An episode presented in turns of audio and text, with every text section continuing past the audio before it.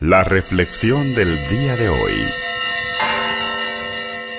Lectura del Santo Evangelio según San Marcos.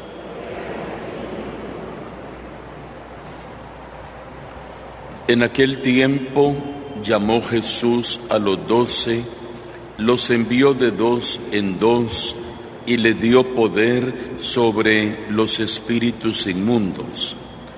Les mandó que no llevaran nada para el camino, ni pan, ni mochila, ni dinero en el cincho, sino únicamente un bastón, sandalias y una sola túnica. Y les dijo, cuando entren en una casa, quédense en ella hasta que se vayan de ese lugar. Si en alguna parte no los reciben ni los escuchan, al abandonar ese lugar, sacúdanse el polvo de los pies como una advertencia para ellos.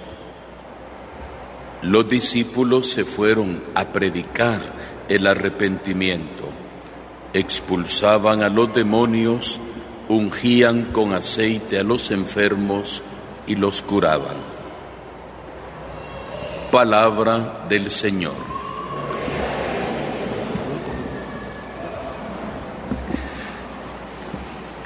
Hemos llegado, queridos hermanos y hermanas, al final de la hermosa historia del gran rey David que hemos estado leyendo en los últimos días. El primer libro de los reyes que hoy se nos propone como lectura nos presenta las últimas indicaciones, los últimos, diríamos, consejos que el rey David le da a su hijo Salomón. Yo creo que todos de alguna manera hemos tenido alguna experiencia un poquito parecida cuando algún familiar nuestro está agonizando, tal vez el papá o la mamá o, los abuelos, ellos sienten, por un lado, un gran consuelo teniendo alrededor de ellos a la familia. Ellos sienten como esa fortaleza, ese gozo y la tristeza de dejar, pero saber que está rodeado de su familia. Y muchos de ellos es en ese momento cuando expresan, externan de alguna manera tantas cosas que se llevan en el corazón, alegrías, penas. Hemos visto, usted seguramente también en su familia, casos muy significativos de, como decimos nosotros así, sencillamente hablando, fulano no se muere hasta que esté completa la familia. Como que a veces diera la idea que hasta lo están esperando a uno para que uno llegue como para ya descansar en paz. Y es que no hay peor preocupación para un papá, para una mamá, que ver a sus hijos en problemas, enemistados, con rencillas, con envidias Pasaba en el Antiguo Testamento y puede pasar ahora en el Nuevo Testamento. Hay familias que por uno o por otro motivo se enemistan dentro de ellas mismas, a veces ya peleando incluso anticipadamente herencias antes de tiempo, olvidándose muchas veces que del papá y de la mamá depende todo Hace unos días alguien me preguntaba, mire, ¿y qué podemos hacer? Porque ya los hermanos estamos decidiendo cómo nos va a quedar lo que va a dejar nuestra mamá. Yo sencillamente le respondí algo elemental. Mire, le dije, la heredera universal de los bienes es la mamá o el papá, o sea, ellos son los herederos. Si un papá o una mamá quiere dejar la herencia repartida, Él tiene libertad para decidir qué, cómo y a quién. Y si no le quiere dejar nada a ninguno de sus hijos, es totalmente libre. A veces a uno se le olvida eso. Y siendo uno hijo y teniendo vivos a los papás, a veces ya empiezan los hermanos a estar peleando y ambicionando y queriendo hacer reparticiones cuando no es competencia de uno.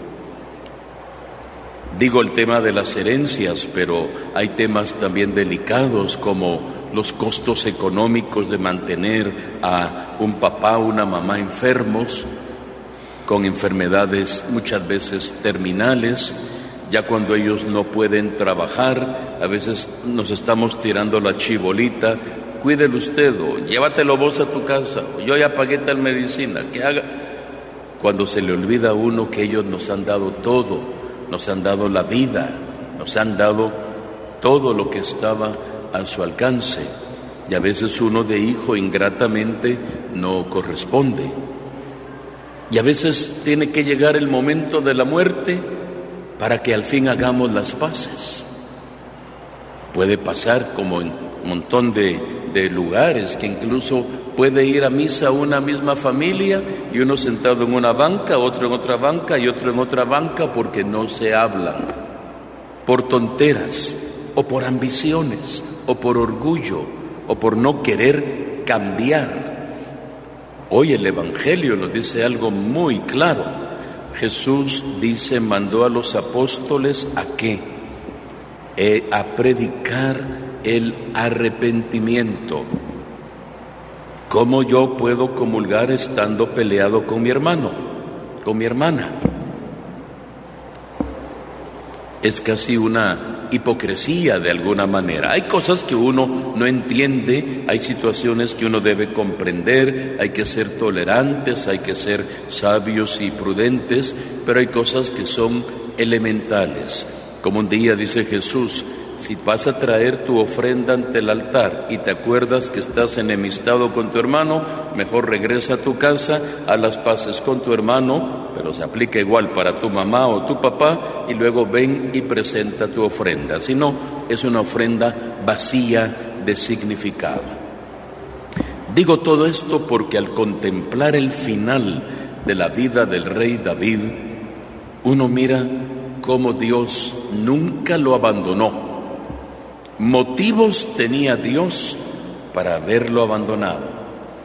Dios no abandona nunca a nadie, pero sí pide el arrepentimiento sincero, el buscar la reconciliación en vida. ¿De qué sirve que volvamos a juntarnos al fin los hermanos alrededor de una caja de muerto y llorar abrazando cuatro pedazos de, de madera que ya no sienten nada? Llevando flores, enterrando con mariachi y haciendo grandes cosas cuando no se manifestó ese cariño a la persona en vida.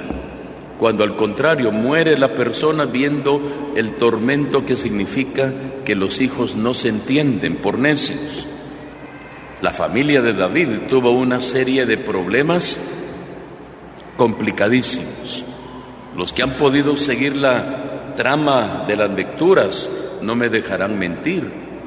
Ver cómo entre los hermanos se pelean, cómo uno de los hijos quiere matar a, al propio papá y lo anda persiguiendo y quiere matar a su, a su hijo, a su papá. Cómo moría anteayer eh, Absalón, por ejemplo, queriendo matar al rey, anda, dice, cabalgando en su mula y no se da cuenta que había una encina con unas ramas algo salidas y va la mula cabalgando y el otro se quedó trabado en la, en la encina, ahogándose, asfixiándose.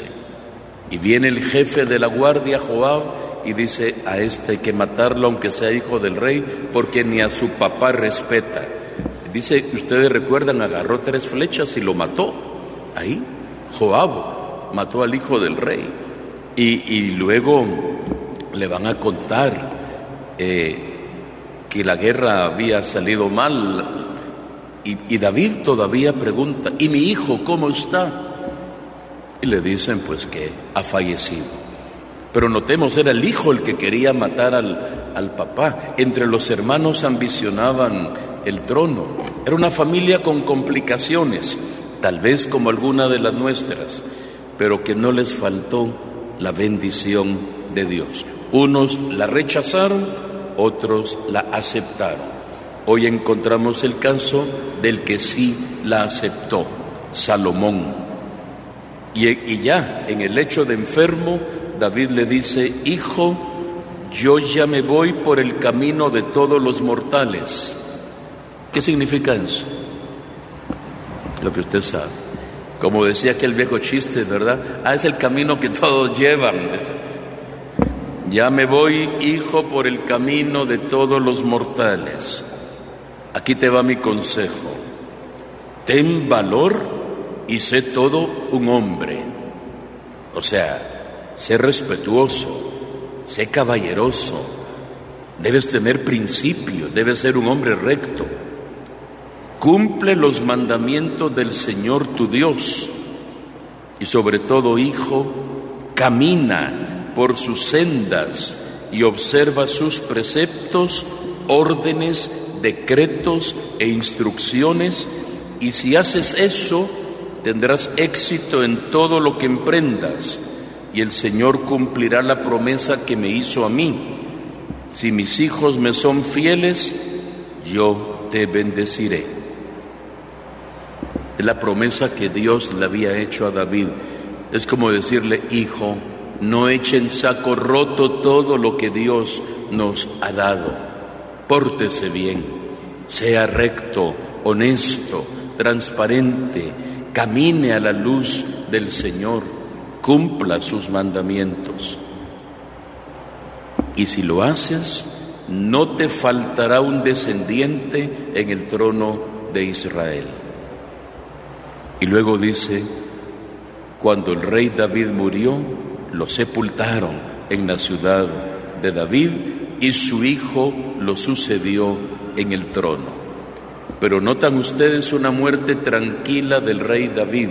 Hoy sí ya apaciguó sus enemigos externos y aquellos enemigos internos que dijimos en su momento, cuando él, por lo que significó su irresponsabilidad, cometió aquel gran pecado, el adulterio, el homicidio, cuando manda a matar a Urias, todas las cosas malas que hizo, al fin logró él aniquilar al enemigo interno que lo atormentaba.